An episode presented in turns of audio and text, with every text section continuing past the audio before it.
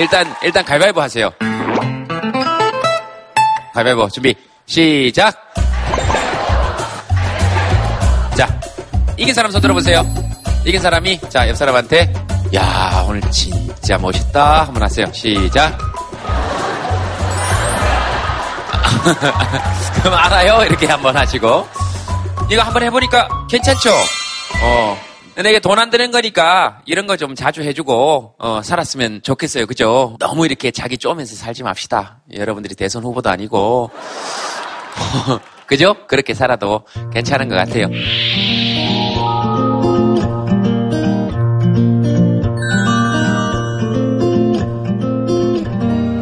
여러분들하고 어떤 얘기를 나눌 건지 하나도 결정되지 않았습니다. 누가 한번 얘기해 보시겠습니까?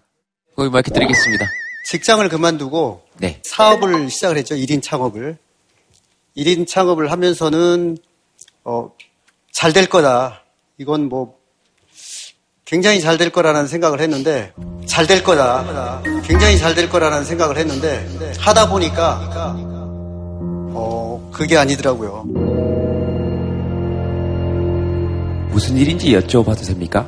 3D 프린터를 교육을 하고 3D 프린터요? 예, 예. 3D. 예, 그렇습니다. 네. 앞으로 뭐 어차피 4차 산업으로 넘어가야 되는 게 맞는 거고 그래서 그쪽을 선택을 해서 지금 계속 하고 있는데 잘 될 거라는 말만 그 아내에게 계속 얘기를 했죠. 잘 된 게 하나도 없는 거예요. 이제 다시 되돌아가서 원래 그 자리로 갈 수가 없는 거예요. 이걸로 끝까지 가야 된다. 그래서 만들었어요. 자, 제동 씨.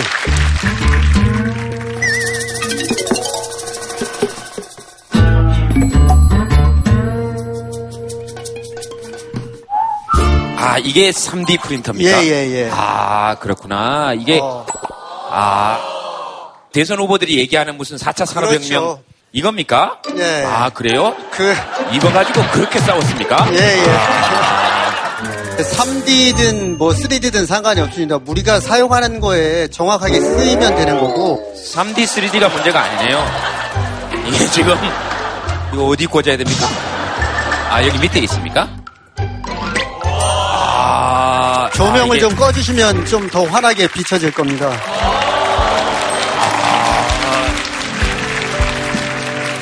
돌려줘 보세요. 저 죄송한데 스님 지금 네. 제품 사용 설명회가 아니거든요. 예, 아니요, 알겠습니다. 스님, 걱정 말아요. 그대 이렇게 있고.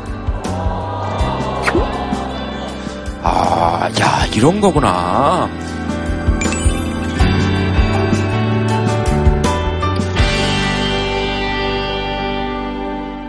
네, 저희 아내에게 네. 미안하고 사랑한다는 얘기 하고 싶고요. 네, 아무튼 사랑합니다. 네. 그건 말로 해서는 안 됩니다. 어.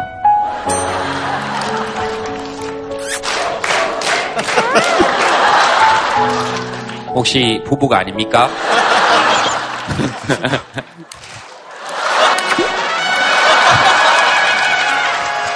자, 이 정도로 하도록 하겠습니다. 이렇게 쭉 말씀 들으시면서 어, 드시는 생각들이 있으시죠? 두 분 다 속이 좀 후련해지셨으면 좋겠고, 대한민국에서 이렇게 일하시는 분들이 모두 좀 이렇게 잘 되셨으면 어, 좋겠습니다. 오바마 대통령이 4차 산업혁명에 대해서 토론할 때 그렇게 얘기했대요.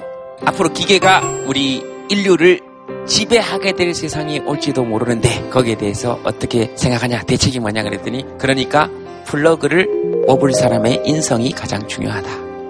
4차 산업혁명에 대해서 선생님 덕분에 여러 가지로 생각하게 됐고 그리고 4차 산업혁명의 마지막 결론은 그거였죠. 아내에게 미안하다. 그래서 4차 산업혁명 시대가 도래하더라도 결코 바뀌지 않을 한 모습을 직접 보여주신 것 같아요. 거기서 일하는 사람, 그리고 그 일을 지지해주는 사람, 거기에 남편, 아내, 그리고 사람들, 결국 그게 가장 중요한 일이 아닐까, 그런 생각 합니다.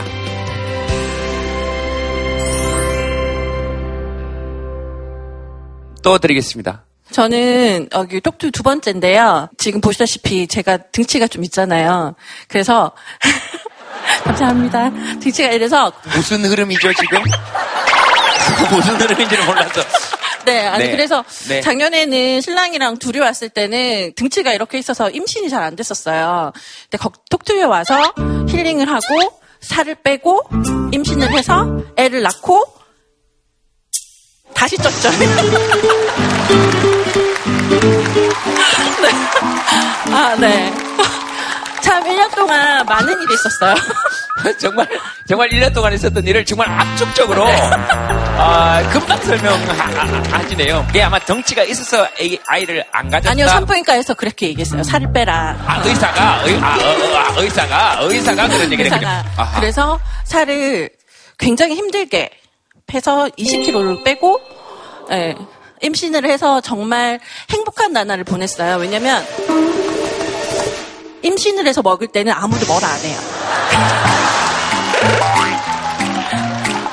많이 먹으라고.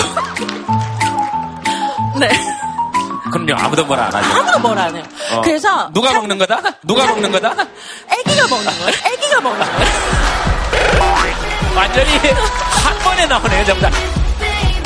그렇지 아이가 먹는 거죠. 살면서 그렇게 행복했던 적이 없었던 것 같아요. 굉장히 낙천적인 성격이기 때문에 걱정을 별로 안 하고 사는데 오늘 걱정거리가 하나 생겨서 저희 아버지가 어 이제 올해 70 하고 두 살 더 드셨는데 신장 쪽에 문제가 생기셔서 이제 곧 투석을 하셔야 된다고 병원에서 말씀을 하셨어요. 돌아오는 길에 눈물을 흘리시더라고요.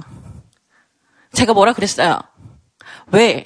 본인이 관리를 안 해놓고 오냐고. 계속 운동을 해라. 음식 짜게 드시지 마라. 굉장히 많은 잔소리를 했었는데도 불구하고 그런, 그렇게 되셔가지고. 그 지금도 그냥 병원에 안 가신대요. 투석을 받지 않겠다고.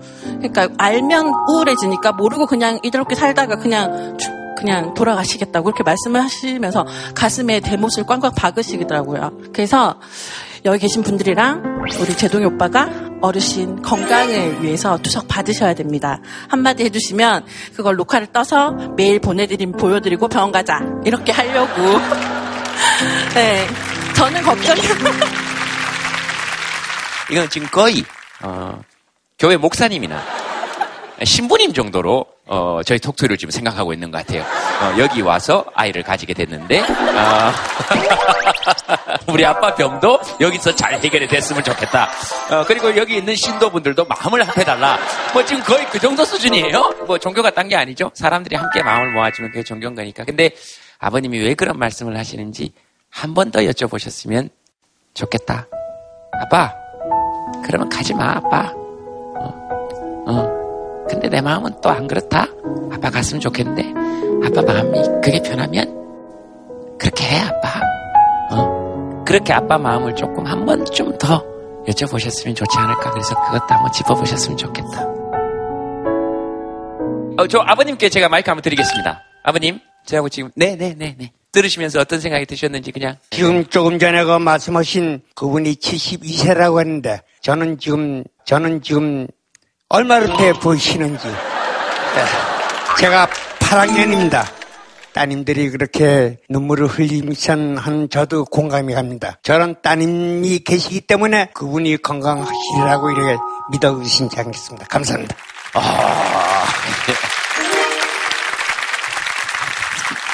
이장님 해보신 적 있으십니까? 향교를 아시는지 향교. 네, 아, 네네네 네네. 예, 네, 네, 제가 네. 향교서 사무국장을 맡고 일하고 있습니다. 아, 그러시구나. 향교에서는 주로 어떤 일을? 공자의 말씀을 네. 아 우리가 전 국민에게 네. 전다 알고 아는 데까지 우리가 publication 해가면서 그렇게 일을 하고 있습니다. 공자의 말씀을 publication 하신다고요? 알겠습니다. 혹시 예, 공자님 말씀 중에 publication 해주실 말씀이 계신다면 한 말씀만 부탁드리겠습니다. 인의 예지라고 이래 있습니다. 네, 예. 사람은 인의 예지를 알아야만이 무 사람들한테 존경도 받고 무 사람들을 다스린다는 그런 얘기가 되겠습니다.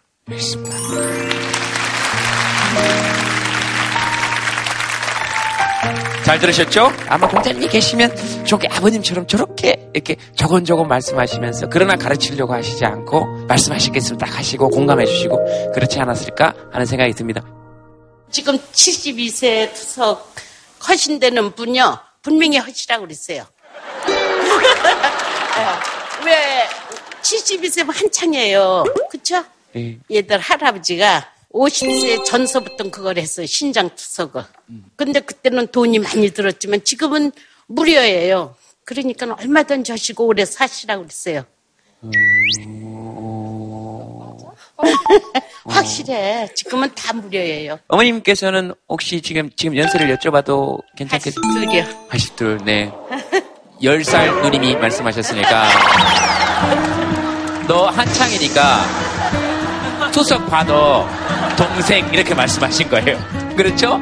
아주 축복의 자리입니다. 어머님 감사해요. 2층에 혹시 계시면 2층에 계시면 한번 드리겠습니다. 네, 저기 2층 제일 끝에 드리겠습니다. 그 해가 거듭하면 거듭할수록 대한민국에서 청소년이 살기에는 너무 잔인한 나라가 아닌가라는 생각을 좀 합니다. 어느 순간부터 이제 그 벚꽃의 꽃말이 중간고사라고 저희가 우스갯소리로 얘기를 하곤 하는데 어제 같은 경우는 이제 제 아이들이 그 얘기를 저에게 물어봤어요. 벽보에 대통령 후보가 15명이 붙어 있는데 저 중에 우리를 행복하게 할 수 있는 사람은 누굴까요? 라는 질문을 저에게 했습니다. 근데 저희 제가 그 말에 기성세대로서 선뜻 대답할 수 있는 말이 없었어요. 아이들을 쥐어짜는 나라가 되지 않나라는 생각에 굉장히 비통하고 슬프기도 합니다. 벚꽃의 꽃말이 중간고사가 아니라 벚꽃의 꽃말이 행복인 나라가 빨리 왔으면 하는 바람으로 이 자리에 섰습니다. 감사합니다. 네. 감사합니다. 아이고. 마음 같아서는 여기 계시는 분들을 다 그 대선 후보 TV 토론회장에 보내드렸으면 음, 좋겠다 그런 생각 듭니다. 사실 여러분들 이야기를 하는 토론회가 돼야 되는 거잖아요. 앞으로 10년 동안, 앞으로 5년 동안 우리나라를 어떻게 해야 될 것인가 그런 얘기가 나오는 건데 저런 어른들이 좀 많아졌으면 좋겠고 엄마 말 들으면서 제가 생각이 났던 것은 과연 우리 아이들이 지금 몇 시간 공부하고 있는지 한번 좀 봐줬으면 좋겠다. 지금 빡세게 해야 나중에 행복해진다. 근데 늘 우린 지금 행복해지고 싶고 어떻게 행복하게 해줄지에 대해서 얘기해야 된다는 건 이미 불행하다는 거잖아요 아이들이. 그건 우리 다 동의하고 있는 것 같아요. 어른들이 좀 그런 점에 있어서 생각을 해봐 줬으면 좋겠습니다. 여기 마이크 한번 드리겠습니다. 고개를 계속 끄덕 끄덕거리시고 계셔서 제가 마이크를 한번 드려봤습니다.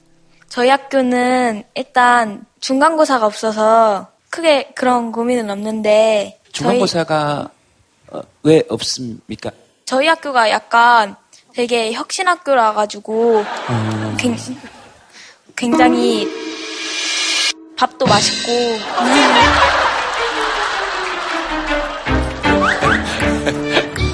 그래가지고 좋아요.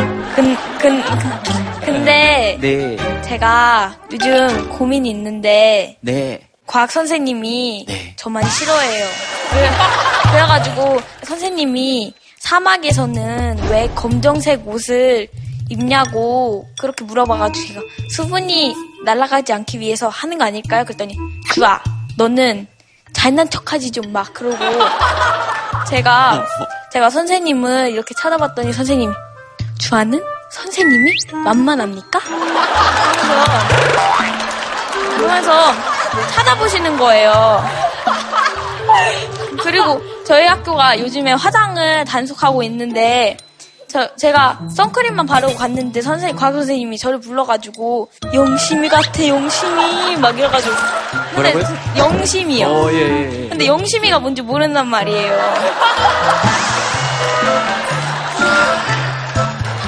왜 이러는 거라고 생각하세요? 저만 싫어해요. 어, 주아를? 네. 아, 그래요? 제가 지금 주아 씨한테 마이크를 드린 이유는 저를 쳐다보고 있는 게 싫어서 그랬을까요? 네? 그러면 과학 선생님이 주아 씨에게 어떻게 해줬으면 좋겠습니까? 저에게 무한 애정을. 아, 무한해죠? 알겠습니다. 이- 여기서 뭐 누가 잘했다, 누가 잘못했다 이런 얘기 하지 않고 다만 저희들이 들었을 때 주아 씨 이렇게 얘기하는 거 듣는 게 저희들은 굉장히 행복합니다, 지금. 내용을 떠나서. 학교 다닐 때 다 저런 경험이 있죠? 제가 중학교 때 영어 선생님이 조덕삼 선생님이셨는데 제가 영어를 굉장히 잘하는 걸로 생각하시는 거예요. 중학교 1학년 초창기에 처음으로 저한테 질문을 두 번 던졌는데 찍었는데 맞췄어요. 정말 번데기 발음이 뭔지 모르고 정말 번데기처럼 생겼었어요. 그래서 너 이거 뭐야? 그런데 반 아이들이 대답 못했는데 저는 제가 번데기 전 맞을 줄 알았어요 정말로 그냥 맞을 각오라 근데 그게 번데기 발음 기호였던 거예요. 그다음부터 그 선생님이 계속 저한테만 질문을 시키시고 해서 중3 때까지 영어 하나만큼은 제가 진짜 잘했어요. 그 선생님 기대에 맞추려고. 그 주아 선생님 씨, 사랑합니다. 그 선생님 주아 씨, 사랑합니다. 예? 선생님 사랑한다고요? 갑자기요? 어느 과목이요? 어느 과목이요? 모두요. 이렇게 얘기했어요. 우리 아이들에게 여러분 박수 한번 부탁드리겠습니다.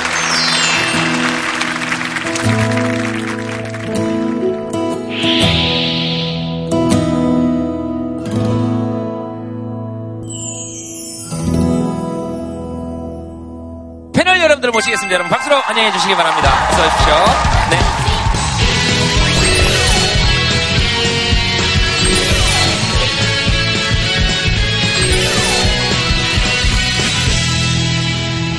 이런 거 특별히 기념 안 하는데요. 저희 톡쇼가 딱 2주년 되는 이 회입니다. 네, 네, 네. 그래서 2주년이라 특별히 모신 분들입니다. 반갑습니다. 선생님께서는 서민 쌤께서는 어, 오늘 처음이시기 때문에 에, 어, 아,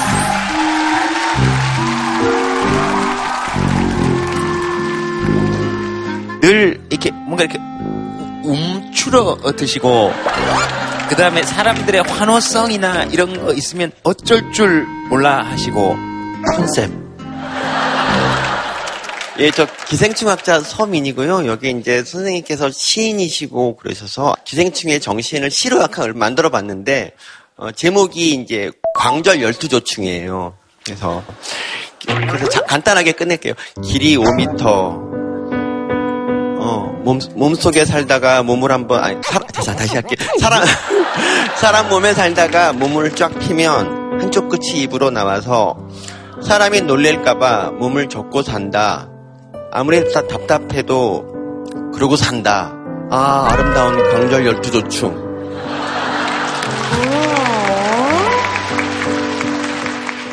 광절 열두 조충. 열두 조충 광절은 좀 넓다는 소리고요. 마디, 아, 광- 마디가 넓다는 소리고. 넓을 아 넓을 광. 네, 네. 그리고 열두는 뭐냐면 입이 찢어졌다는 거죠. 아 입이 찢어졌는데 사실 그게 찢어진 게 아니라 보통 촌충들이 이렇게 생겼어요. 이렇게, 이렇게 이런 것들이 이어지는데 광절 열두조충은 이런 것들이 이어지는 거죠. 아, 역시 소품을 이용하니까 역시 너 근데 그걸 정말 알아들었단 말이에요? 보통 전충은 이런 게 이어진 건데 조충은 이런 게 이어진 거죠. 그래서 좀더 아, 근데 아, 나 정말 진짜 알겠습니다. 어, 저한테 대기실에서 뭐라 그러셨냐면요. 선생님, 제가 방송 울렁증이 있어서 교수님의 인도 참 잘 부탁드립니다. 울렁은 개, 뿔. 아, 아름다운 광절 열두조충. 오늘, 오늘 두 분 나오셨으니까 제가 어려운 부탁인데 꼭 한번 드리고 싶은 게 있었습니다. 어, 네. 주아 씨에게 네네. 영심이를 좀 설명해 주시면 좋겠습니다. 아까 진짜 좀 놀랐어요. 영심이가 얼마나 귀엽냐면요. 주아 씨처럼 귀여워요, 우선.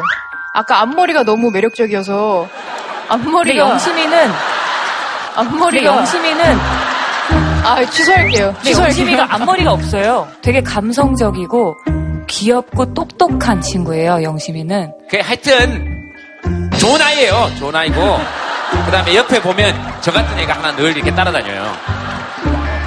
왕경태라고 이렇게 눈이 더 커가지고 영심이 좋아하는 아이도 있고 아, 알겠습니다. 오늘 주제 공개하겠습니다. 자리입니다. 자리. 여러분들이 혹시 자리 하면 딱 떠오르는 거 한번 스케치북에 한번 적어 보시겠습니까? 자리, 자리. I don't know about tomorrow. But right now the whole world feels right. 한번 들어주시겠습니까?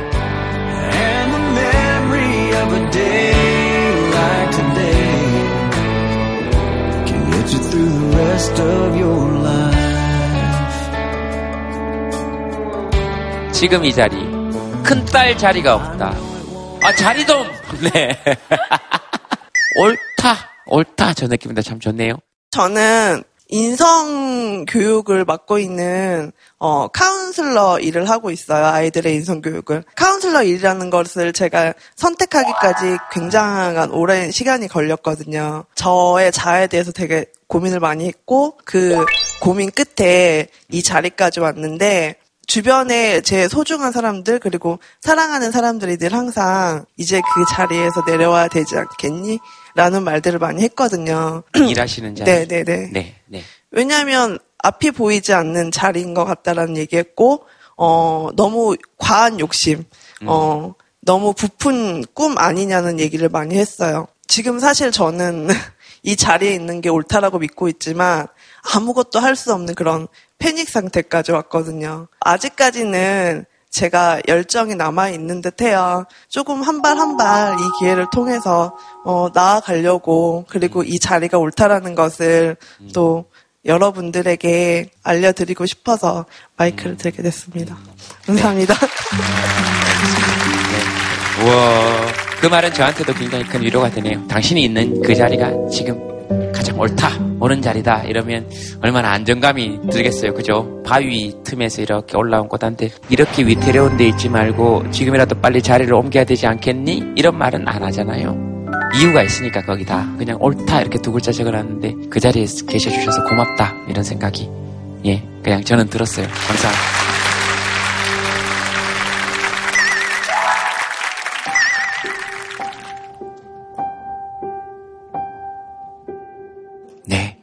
제가 사서교사예요. 그래서 말씀드리고 싶은 게 사서교사 굉장히 흔하지 않아요. 보건교사도 흔하고 영양교사도 흔한데 사서교사 굉장히 흔하지 않고 근데 학교에서 이렇게 있어 보면 아시는 분들은 아시겠지만 굉장히 중요한 자리인데 뭐 건강을 위해서는 보건교사, 영양교사가 굉장히 많이 배치가 되고 있고 어, 확보가 되고 있는데 사서교사는 경기도 관 내에서 89명밖에 없어요. 그거는 아셨으면 좋겠어요. 그리고 안 뽑은 지 굉장히 오래됐어요. 경기도 교육청에서 사소교사를 뽑지 않은 지가. 이거는 그럼 네. 교육감 교육감이 들어야 됩니까? 네. 기사가 들어야 됩니까? 아니요, 그냥 국민들이 많이 들어주시고 이제 네, 요청을 해주시면 좋겠다 이렇게. 아, 알겠습니다. 네. 대선 후보들이 혹시라도 톡투이 보고 있다면 도서관에서 아이들 책 읽는데 꼭 계셔 주셨으면 좋을 사람들의 자리에 대해서도 함께 고민해 보셨으면 좋겠다. 어, 오늘이 톡투 2주년이라는데 저는 한 1년 정도 있었던 것 같아요. 그때 제가 선명 선생님의 지금 이 자세였거든요. 여긴 어디? 난 누구? 뭐 그러면서 제가 있었어요. 소개를 좀 부탁드리겠습니다, 선생님. 네, 안녕하십니까. 저는 지금 아, 한양대학교에서 장차 시를 가르칠 예비교사들에게 또 시를 가르치는 그런 사람이고요. 50대 중반의 신진 작가. 저도 두근두근거려서요. 저야말로 이게 내 자리인가, 나한테 어울리는 자리인가, 몇 번이나 내려가려고 그러고, 그랬을 때마다 제동 씨가 자리를 지켜라라고 자꾸 말씀해 주셨어요. 그 자리가 옳은 것보다는 저는 자리를 지켜주는 게 옳은 것 같아요. 솔직한 마음을 담은 시를 제가 한번 찾아봤어요. 정현종 시인의 앉고 싶은 자리입니다. 숲길 옆 뉘어놓은 나무 토막 위에 어떤 아저씨가 앉아서 쉬고 있다. 나는 목례를 하며 지나친다. 돌아오는 길에 보니 사람은 없고 그 나무 토막 자리만 환하고 고요하다. 아까는 사람만 보았던 것이다. 매운 겨울 오후의 햇살이 낙목숲을 비추는 맑은 날, 문득 환하고 고요한 나무 토막 자리에 앉기 전에 벌써 나는 녹는다. 그 자리에 녹고 앉고 싶은 마음에 녹는다. 그동안 나는 앉아있고 싶지 않은 자리에, 아, 너무 오래 앉아 있었구나. 때로는 우리가 이 앉아 있는 자리가 내가 정말 앉고 싶었던 자리는 아니잖아. 그럴 때 저 숲속의 한 그루터기가 아, 나 정말 저기 앉고 싶었어 하는 그런 자리들은 꼭 있어야 이 지키는 자리가 더욱더 행복하지 않을까. 내가 앉고 싶은 자리 하나쯤 그 자리가 어딜지 뭐 꿈도 꾸고 생각도 해보는 오늘 그런 시간이 됐으면 합니다. 사실은 쌤께서는 기생충한테 쉴자리를 제공해 주시는 거잖아요. 심리적 쉴자리를. 기생충의 삶도 그렇게 만만치 않은 게요. 페디스토마라는 게 있어요. 페디스토마.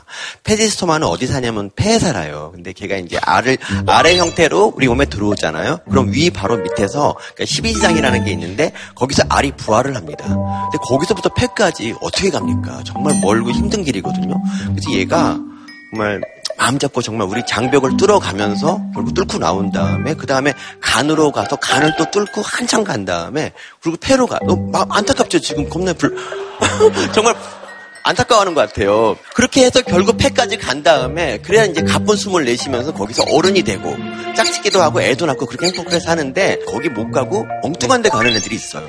막 가다가 폐가 어디쯤 있지 막 가다 보면 막 뇌로 가는 애도 있고 막 그래요. 그리고 막 뇌로 가는 게 폐가 어딘지 몰라서 뇌로 가는 겁니다. 네, 가다가 이제 내비게이션이 없으니까 기생충.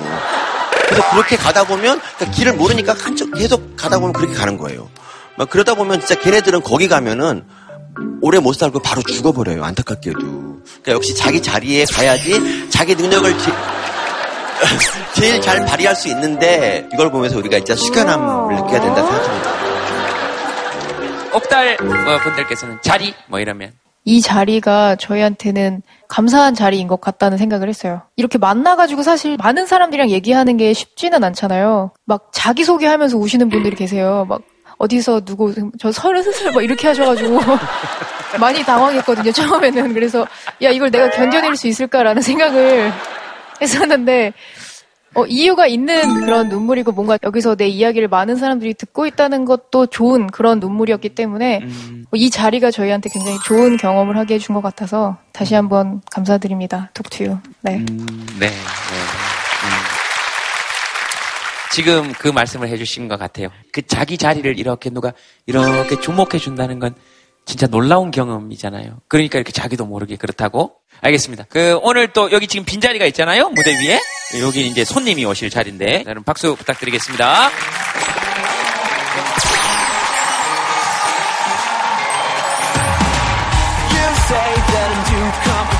최정원 씨입니다. 어서 오십시오. 오, 네, 어서 오세요. 네.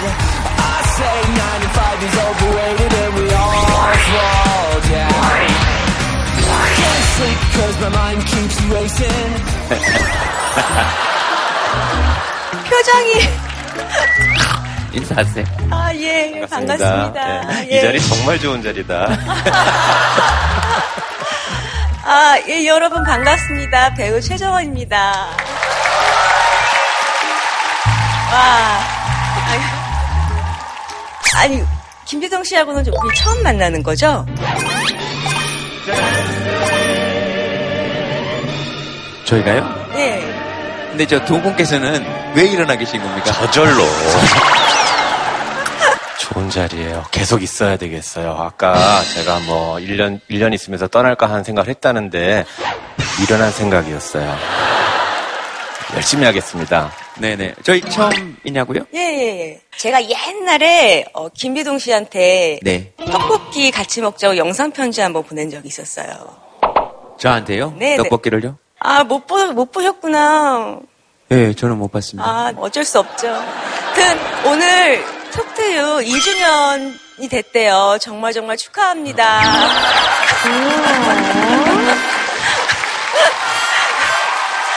와, 정말 너무 보고 싶었어요. 네. 죄송한데 아까 그 얘기는 끝난 거죠? 네네네. 많은 분들이 이게 좋아하는 자리에 있기도 하고 배우라는 자리가 아, 네, 네, 배우라는 네, 자리가 네, 그렇죠. 한 번쯤 아 배우가 아니었으면 어땠을까 그런 음. 생각도 예 많이 했었어요. 왜냐면은 어, 배우라는 직업이 여러분들 앞에서 화려하게 보일 수도 있는데 무대 뒤편에 굉장히 또 외로움이 많거든요. 그땐 제가 행복한지 몰랐는데 생각해 보니까 어 그때 너무 행복했었어요 제가. 근데 지금 또 제가 제 자신한테 묻는 게 지금 이 자리에 있는데 아 내가 과연 행복할까? 근데 또 세월이 지나면은 아 그때 행복했었어. 그- 그 순간순간 그 자리에 있을 때 제 행복을 몰라요. 예, 그래서 그런 부분에서 제 스스로 이 자리에 있을 때 어느 자리든 이 행복을 제가 좀 느끼면서 살고 싶어요. 그럴 수 있겠네. 지금 서민 쌤께서는 최정은 씨가 등장한 직후부터 마치 광절 열두 조충처럼 어, 지금 전혀 몸을 펴지 못하시고. 제가 이제 처음에 여기 대본을 보니까 게스트에 최정원이라고 나와 있어요. 저 가로- 죄송한데 게시트가 아니고요. 예, 예, 게스트입니다. 게스트에 최정원이라고 네. 가로하고 배우라 그래가지고 제가 헷갈린 게 저는 최정원 씨, 원 배우님인 줄 알았어요. 최정원. 아, 예, 그런 나- 오해 많이. 그래서 칙칙하게 해야겠다 생각하고 있었는데 갑자기 막 이분이 오시니까 너무 당황하고 어, 이런 이럴 줄 알았으면 좀 신경 써서 올 걸 그랬다 이 생각이 들었어요. 신경 써서 뭐 하실 건데요? 좋은 이미지를 남기는 거죠. 네, 알겠습니다. 비바람이 치던 바다 잔잔해져 오면 오늘 그대 오시려나 저 바다 건너서 저 하늘에 반짝이는 별빛도 아름답지만 사랑스런 그대 눈이 더욱 아름다워라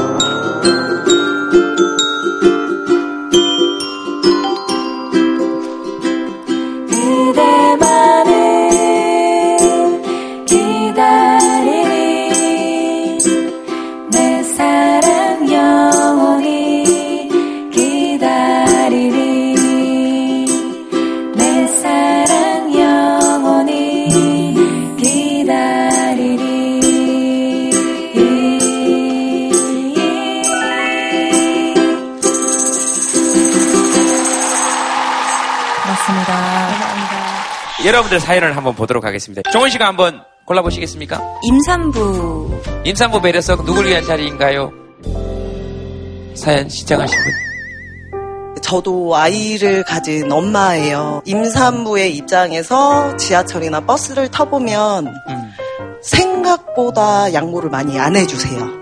그리고 임신 초기에는 표시가 잘 안 나잖아요. 그래서 뭐 초기 임산부들은 배지를 달고 계시기도 하고 하는데 이 배지를 다는 것도 되게 민망하다고 하시더라고요. 이제 자리를 양보를 강요하는 느낌이 든다고. 여기 있는 사람들 모두 그리고 세상 모든 사람들이 한때 임산부였던 사람들의 후손 아니에요? 그죠? 그러니까 우리 엄마 얘기인 거거든요, 사실 이거.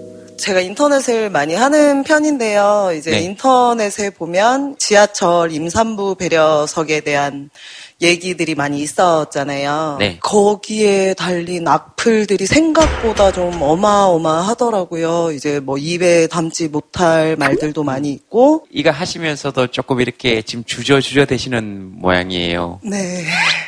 음, 워낙에 악플 같은 것도 많고 또 이렇게 하시면서도 괜히 미안한 것 같고 어, 안 그러셔도 되긴 하는데 저는 임산부 배려석에 대해서 이렇게 악플이 있었다는 게 저는 네. 조금 상식적으로 생각이 안 돼서 어떤 악플일까?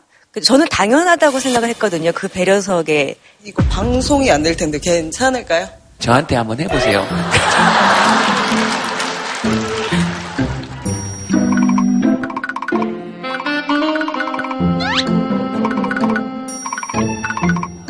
아, 아, 이거는 안 됩니다. 이게 정말 상처 많이 받으셨을 것 같아요. 아이도 있는데 세상에. 그죠. 네. 그러니까 그거를 보는 순간 이게 숨이 턱 막혀서 그럼, 그럼, 이런 그럼. 얘기를 너무 하고 싶었는데 사실 그 남자 여자 뭐 이런 얘기 아니거든요. 내 딸, 우리 엄마, 내 조카 이렇게 생각하면 사실 탁 답이 다 나오는 건데 그죠? 예, 저 얘기 들으시면서 그냥 하시고 싶으신 분 꼬동이 엄마 마이크 한번 드릴까요? 꼬동이 엄마? 네, 네. 꼬동이 귀여워 이렇게 네 꼬동이 이렇게 적혀 있어서 사실 저도 얼마 전에 그 기사를 하나 봤는데 할아버지께서 이제 노약자석에 앉아 있는 임산부를 보고 너 진짜 임신한 거 맞냐 하면서 옷을 들쳤다라는 거예요. 옷을 들쳤다라는 거예요. 근데 그걸 보는데 너무 화가 나더라고요, 사실. 근데 제가 임신하기 전까지는 저도 몰랐죠, 아무래도. 제가 임신을 했으니까 불편한 점이나 좀 고쳤으면 하는 점이 보이는 거긴 한데, 근데 얼마 전에 서울에 친구를 만나러 갔는데, 배지를 달고 갔는데, 그냥 그 배지 보고 위아래를 한번 이렇게 쳐다보고, 땅 쳐다보고, 핸드폰 보고 그러고 있는 거예요. 아저씨들보다 오히려 아줌마들이 그렇게 행동을 많이 하시더라고요. 나 때는 안 그랬다. 나 때는 뭐 일하면서 애 다 낳았다. 이렇게 말씀하시잖아요. 문화적 차이인 건데 당당하게 우리 때는 그래도 다 출산했다라는 게 좀 마음이 좀 너무 속상하더라고요. 왜냐면 같은 여자가 그걸 좀 이해를 해줬으면 과연 그 치마 들친 할아버지도 자기 며느리나 자기 딸이었으면 과연 그랬을까 그런 생각이 들더라고요. 네 서운하실 수 있겠네요. 네, 이게 할아버지, 아저씨, 아줌마가 아니고 그런 그 사람, 그 사람, 그 사람인 것 같아요. 그죠? 좀 서운하실 수 있겠네요. 저희 언니가 얼마 전에 아기를 낳았거든요. 이제 100일이 다 되어 가는데 대중교통을 타고 가다가 내릴 때 이렇게 배를 잡고 움직일 때 죄송합니다, 죄송합니다 이렇게 나가더라고요. 그 얘기를 듣고 많이 좀 놀랬거든요. 미안할 일이 아니잖아요. 그냥 그럼, 내 몸인 거고 내 아기인데 그렇게 아기를 임신하고 그런 공간에 간다는 것 자체가 임산부들한테는 굉장히 부담스럽고 불편할 수밖에 없을 것 같다라는 생각은 해요. 최대한 안 나가려고 하고 집에 있으려고 하고 그러다 가끔 나갔을 때 그런 일을 겪으면 더 뭔가 아, 그냥 집에나 있어야지 어딜 가겠어라는 생각을 많이 한다고 하는데 좀 더 임산부들이 밖에 나갈 수 있게 도와주신다면 훨씬 더 편하지 않을까라는 생각을 언니를 보면서 좀 했어요 저는. 음, 음. 여기 드릴까요? 새쌍둥이를 처음으로 임신을 했었어요. 근데 신랑이 힘들다고 하면은 알았다고 분명히 해요. 근데 어느 정도 얼마만큼 힘든지는 몰라요. 어떻게 보면은 그것이 우리가 공감을 못하기 때문에 그런 일이 발생하지 않나 싶어요. 저는 남자들이나 여자들이나 어떻게 보면은 딱 하나인 것 같아요. 결혼 전에 똑같이 여자처럼 체험해 볼 수 있는 거를 의무화하면서 이런 제도 같은 게가 조금씩 바뀌어 나가야 된다고 생각을 하는 사람 중에 하나거든요. 음, 그 우리 세상둥이 이름이 스라스레 수루요. 스라스레 스루. 그 스라스루 스레 아빠께서는 어떻게? 항상 미안합니다. 뭐 그렇게 미안해? 아, 저희 집사람한테 미안하고 지금 그 아이들을 보고 계신 장인 장모님께도 더 많이 미안하고 그렇습니다. 지금 몇 살입니까? 네 살.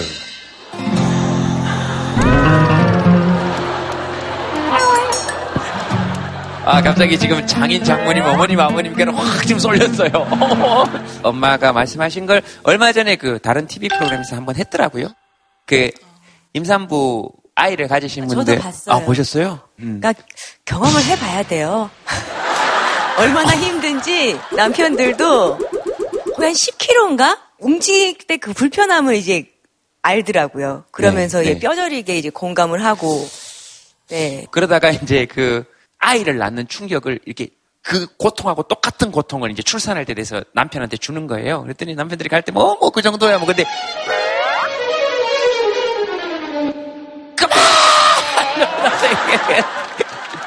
근데 저희 이제 어렸을 때 생각해 보면 우리는 경로 사상은 아주 몸에 배 있었어요. 그죠? 버스를 타면 어르신 타시면 저절로 자동적으로 일어나고 그랬던 네. 거였고 만원 버스에 있어도 내가 이 자리에 앉아 있는 것이 좀 괜히 미안해서 다들 가방 몇 개씩 받아주고 그런 것이 우리 만원 버스에서의 일상이었죠.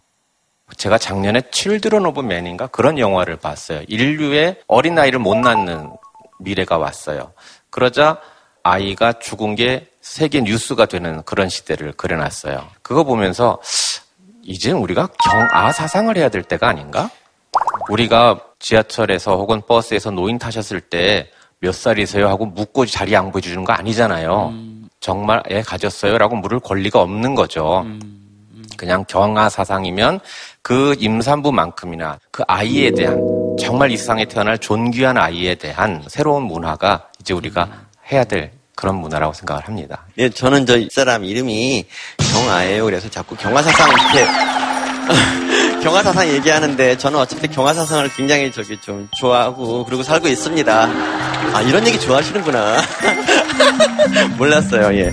임산부를 이렇게 배려해야지 우리 인류가 계속 유지될 것이고 안 그러면 진짜 나중에는 우리가 멸종될 것 같아요. 이러다가 진짜 이렇게 여혐이 좀 굉장히 심해졌잖아요. 그래서 이러해서 좀 안 될 것 같고 근데 그러니까 인류가 멸, 멸종하면 안 되는 게 기생충은 어딜 갑니까? 그러면 그럼 그러니까 이 우리 두- 기생충도 좋고 우리 모두에게 좋으려면 인간이 오래 살아야 되고 그래서 임산부를 배려해야 됩니다. 그래야 기생충학자도 계속 나올 수 있고요.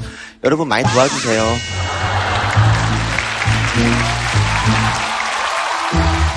아이를 가진 여성만 보호하자 이런 게 아닙니다. 여성은 아이만 낳아야 된다. 지금 이런 얘기 아닌 건 너무 당연한 전제로 해놓고 지금 얘기하고 있는 거예요. 남자도 힘을 합치고 이 남자 여자의 문제가 아니니까 여자도 함께 힘을 합치고 그랬으면 좋겠다. 굳이 뭐 욕이 필요하시면 이런 거 어떠세요? 굳이 뭐 욕이 필요하시면 이런 거 어떠세요? 남자도 힘을 합치고 이 남자 여자의 문제가 아니니까 여자도 함께 힘을 합치고 그랬으면 좋겠다. 굳이 뭐 욕이 필요하시면 이런 거 어떠세요? 굳이 뭐 욕이 필요하시면 이런 거 어떠세요? 뭐 광절 열, 열두 조층이 몸 한 번 쫙 펼로마 뭐 이런 거. 광절 열, 열두 조층이 몸 한 번 쫙 펼로마 뭐 이런 거. 어머 후련하신가 보다. 어머 후련하신가 보다. 자, 어, 우리 옥달 여러분 다음 사연 뭐 하나? 그거 보고 싶습니다.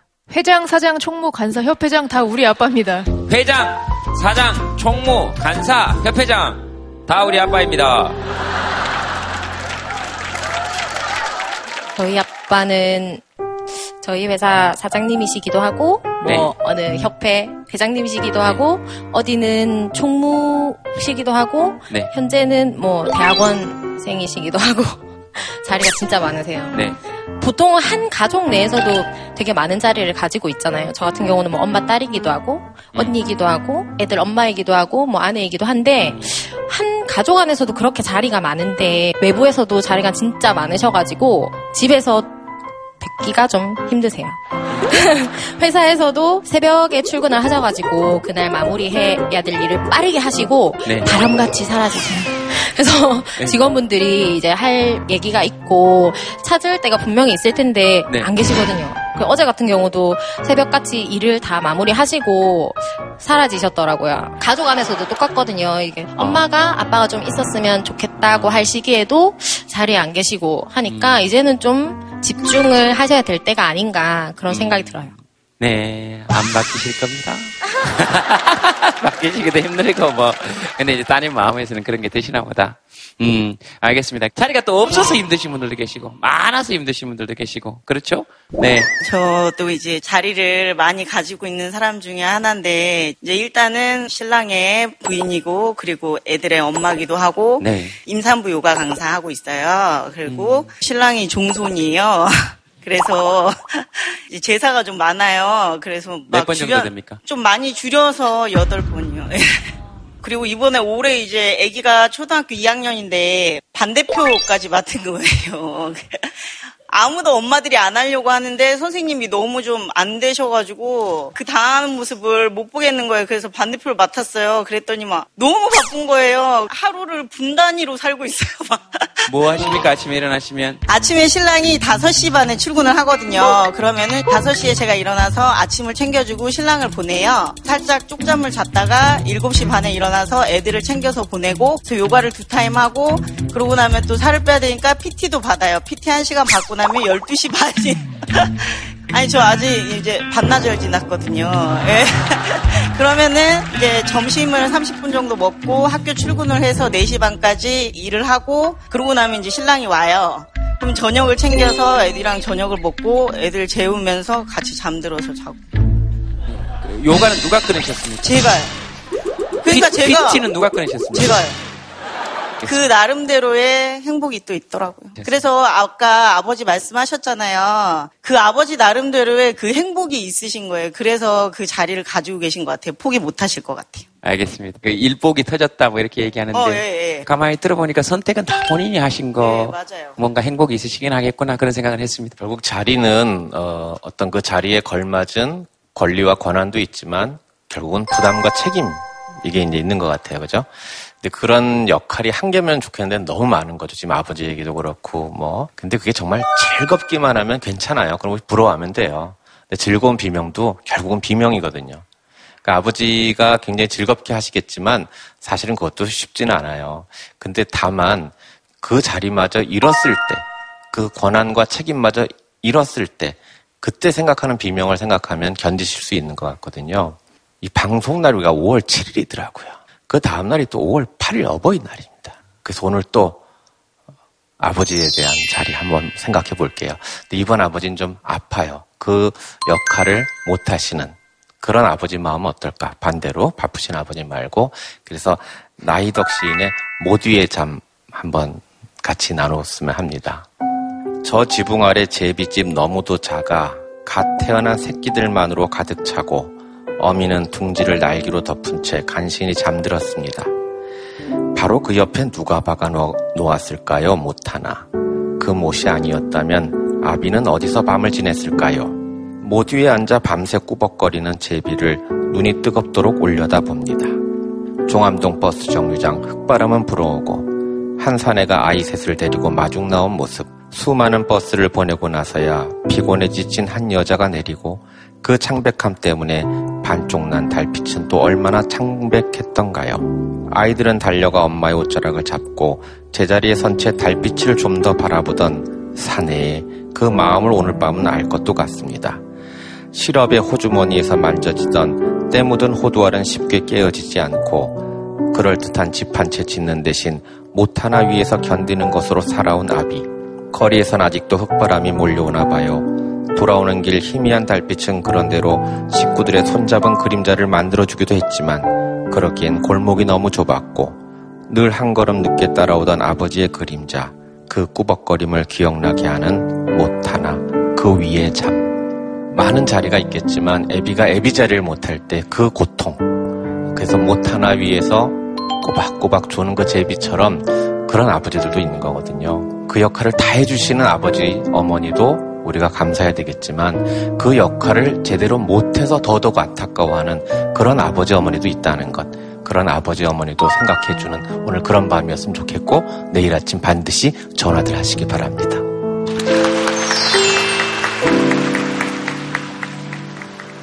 앞으로는 저한테 먼저 질문하면 좋겠어요.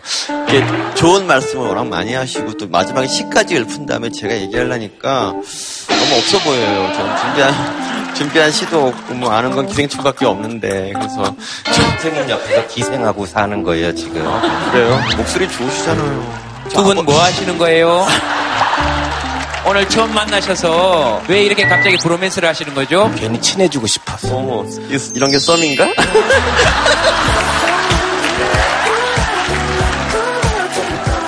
얼마 만에 가슴이 뛰는지 몰라요.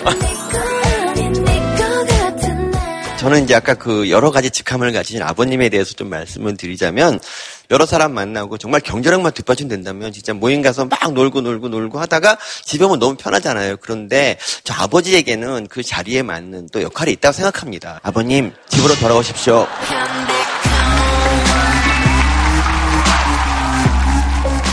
네, 정원 씨 뭐 자리 얘기 들으시면서 그냥 저도 제 인생을 대입해서 생각을 하게 되더라고요.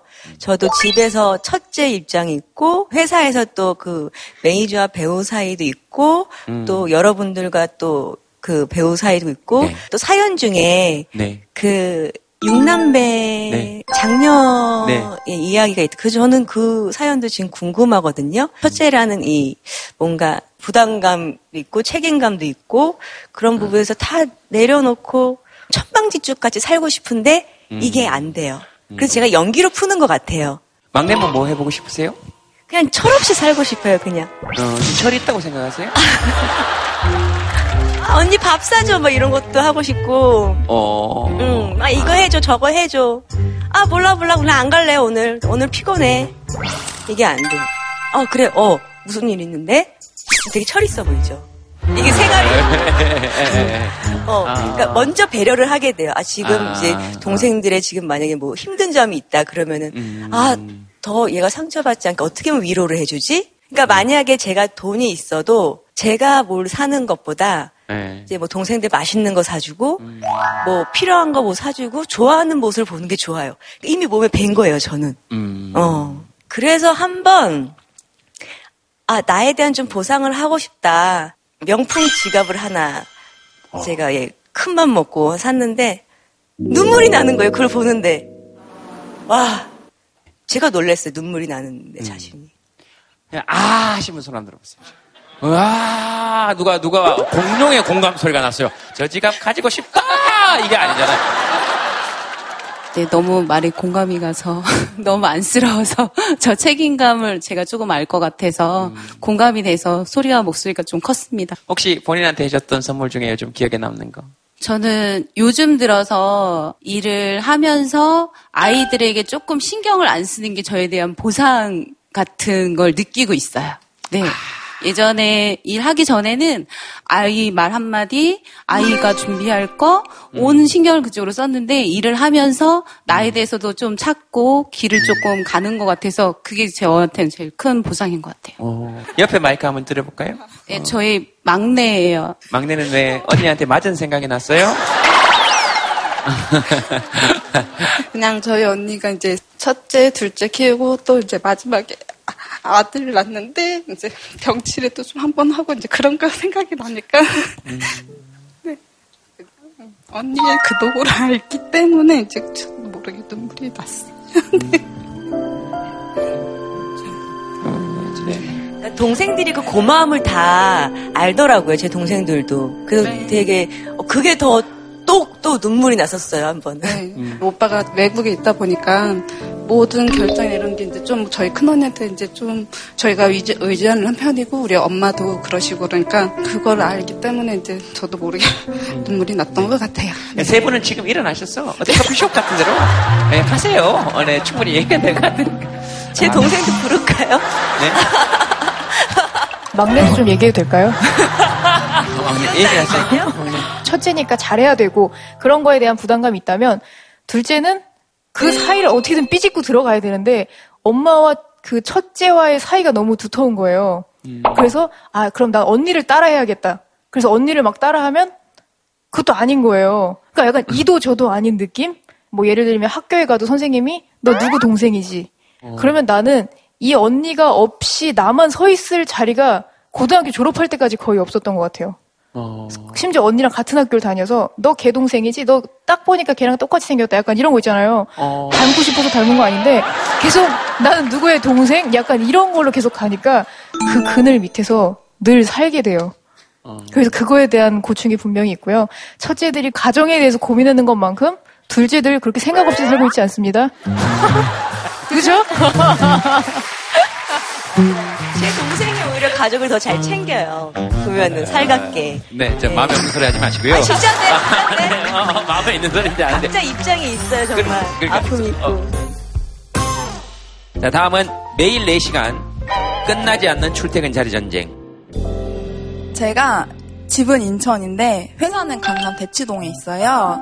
근데 강남까지 왜 갔냐라고 얘기를 되게 많이 듣는데 제가 이제 전 직장을 다닐 때 출장이 되게 많았고 야근이 너무 많았고 주말 근무도 많았고 그래서 무조건 다음 직장은 칼출근 칼퇴근이다 해가지고 칼퇴근을 찾아다녔어요. 네. 그러다 보니까 강남까지 이렇게 밀려갔죠. 네. 근데 이제 6시에 퇴근이야. 난 집에 가면 이제 내 저녁 시간을 즐길 수 있어. 그랬는데 퇴근이 2시간인 거예요. 퇴근 시간은 그래도 뭐 집에 가면 쉴 수 있지라니까 2시간이 금방 가요. 근데 출근할 때는 9호선 김포공항역에서 이제 급행을 타고 봉은사역까지 간단 말이야. 김포공항에서 봉은사까지 한 45분, 45분 정도로 알고 걸리죠. 있는데 이제 네. 보통 이제 연착이 되다 보니까 한 50분 정도? 어, 그러니까 네. 그때 그 순간에 줄의 선택이 앉아 가느냐, 그렇죠. 서서 가느냐를 좌우하니까 네. 그러니까 어. 다들 막 혈압이 나 있어요. 막 난 앉아야 돼. 아 다음 차는 뭐 종합운동장, 종합운동장인 급행열차입니다. 밀지 말고 타세요 이래요. 근데 다 밀어요. 막 진짜 뒤에서부터 막 밀려 들어와요. 문이 열리는데 그대로 묻혀버렸어요 제가. 어, 그래서 저 진짜 죽는 줄 알았거든요. 근데 이제 그런 일이 매일매일 일어나는 거죠. 그리고 이렇게 자리에 일어나서 앉았어요. 앉았는데 어떤 표정이 사람이 벌써 좋으시네요. 표정이 벌써 좋아요. 표정이 벌써 좋아요. 예, 예, 예. 앉았어요. 예. 앉았는데 어떤 사람이 저랑 똑같은 자리를 보고 달려든 거죠. 그러니까 그냥 제 무릎 위에 앉는 거예요. 그러니까 그냥 제 무릎 위에 앉는 거예요. 근데 이제 저는 이미 제 자리를 앉은 거잖아요. 그럼 이제 그냥 가만히 있으면 그분이 아 죄송합니다 하고 일어나요. 그럼 이제 저는 제가 이제 아 이겼다 이게 딱 되잖아요. 근데 이제 이긴 게 아닌 거죠. 왜냐면 내일은 또 그 일이 벌어질 거고 다음날 또 그 일이 벌어질 거고. 근데 이제 이게 힘드니까 아 자취를 나도 좀 해봐야겠다. 나도 이제 강남 생활을 좀 해봐야겠다. 근데 제 월급이 또 그게 허락을 안 하더라고요. 그래가지고 그래서 그냥 출퇴근 4시간 하고 있어요. 혹시 내 무릎 위에도 사람이 앉았다 간 적이 있다 하시는 분 손 한번 들어보시고요. 1호선이랑 4호선 환승역이 금정역이에요. 네. 근데 거기서부터 제가 신도림까지 이제 알바 출퇴근을 할 때 1호선이랑 4호선 환승역이 금정역이에요. 네. 근데 거기서부터 제가 신도림까지 이제 알바 출퇴근을 할때 음. 이제 금정역에서도 한 번 앉으시고 신도림에서도 한 번 또 앉으시더라고요. 앉아 있는데? 하루에 두 분이 앉으셨어요. 앞에 잡고 계시던 분이 제 무릎에 이렇게 무릎을 얹으시더라고요. 금정역에서.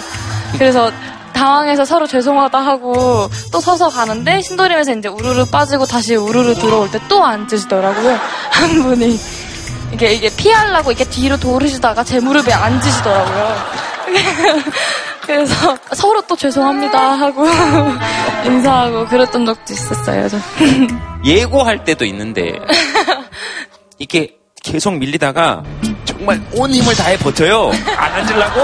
어, 정말로 앉으면 안 되니까. 의자가 아니고 사람이 있으니까. 도저히 이제 더. 정말 여기까지 다 밀려왔으면 정말 죄송해요. 이렇게 안게 되는 경우가 있단 말이에요. 다 이렇게 그렇게들 사시는 모양이에요. 다.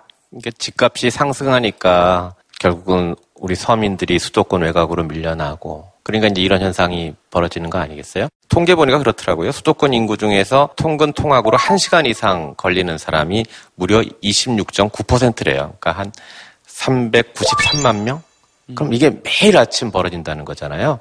집값은 해결하지 못한다 하더라도 좀 유연근무제라든가 이런 걸 좀 탄력적으로 좀 적용해서 그런 고통으로부터 좀 벗어났으면 어떨까 생각해 봤어요. 지하철을 오래 타고 다니시다 보니까 정말로 농담으로 그러실지 모르겠지만 딱 타면 앉아 있는 사람들 이렇게 보면 누가 제일 일찍 내릴 것 같은지 알겠다는 거예요, 정말로. 여러분 약간 그런 느낌 들 때 있지 않아요?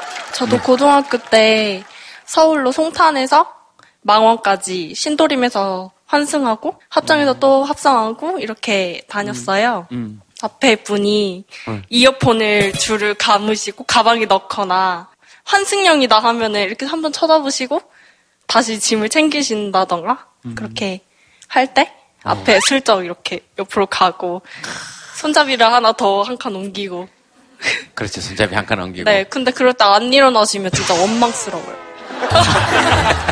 충분히. 내가 여기 섰는데 옆에 사람이 일어나면은 허무해요. 음, 그렇죠. 괜히 그 사람 죄도 없는데 미쳤나봐. 속으로 그런 생각이 들죠. 미쳤나봐. 이어폰줄을 왜 감고 난리야? 참. 막 이런, 이런 생각이. 저는 어릴 적에 만원 버스, 정말 콩나물 버스 이런 거 타고 초등학교 때 다녔는데 상상력이 발달하더라고요. 아무것도 할 수 없으니까 그냥 혼자 공상하고 이런 게 정말 좋았어요. 그러다 가끔 창밖 보면은 그 구경거리들이 좀 있었어요. 근데 지금은 다들 그냥 핸드폰만 보시고 그러고 있는데 창밖이 주는 이 밀, 이 밀집된 공간에서 주는 여유들 그런 것을 노래한 시가 있어서 제가 그 지옥철을 타시는 분들께 혹시나 위로가 될까봐 음, 하나 골라왔습니다. 강영철 시인의 금화 터널을 지나며라고 하는 시입니다. 매연이 눌어붙은 타일이 새까맣다. 너는 사랑하는 사람의 이름을 적어 그 곁에 보고 싶다 썼고 나는 정차된 좌석버스 창너머로 내 눈빛을 보고 있다. 손가락이 까매질수록 환해지던 너의 마음. 사랑은 숯검댕일 때야 환해지는가. 스쳐 지나온 교회 앞 죽은 나무 몸통을 넘어 분수처럼 펼쳐지는 능소와 환한 자리. 아마 터널에 새까만 매연이 있었겠죠. 거기 누군가 손가락으로 글씨를 쓰는 거예요. 어두우니까 깜깜하니까 더더욱 빛나는 그 글자. 담장 넘어 죽은 나무, 그 몸통. 근데 그 덕분에 거기 피어난 능소와 자리가 그렇게 환한 자리였다. 우리 마음 속에, 지옥철 속에서도 그런 능소와 환한 자리 하나만 좀 갖고 바깥의 풍경들을 봐가면서 오늘도 지옥철을 이겨냈으면 하는 바람으로 전해드립니다.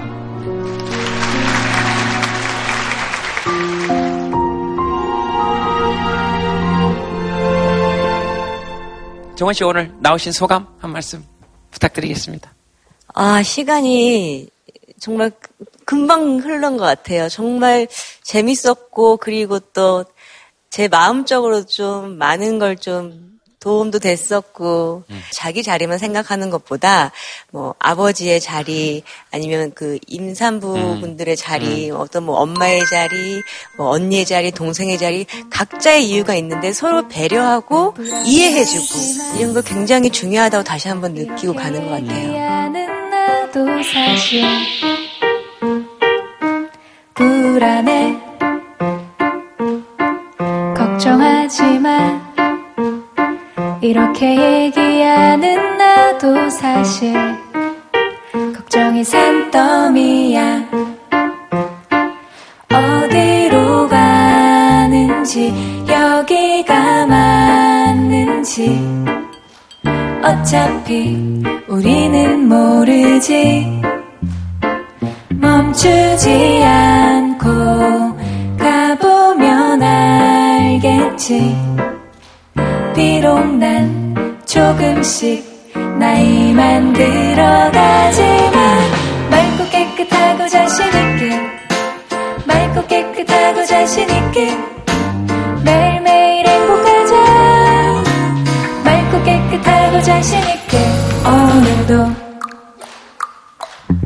답답해하지만 이렇게 얘기하는 나도 사실 참 trouble maker.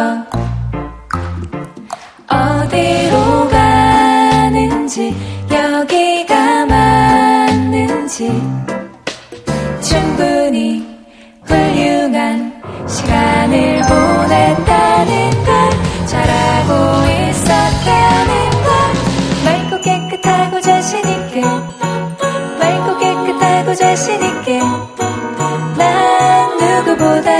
소중하니까. 맑고 깨끗하고 자신있게 매일매일 행복하자.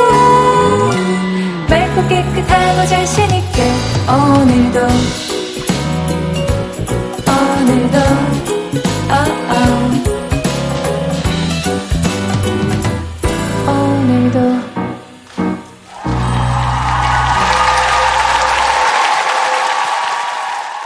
JTBC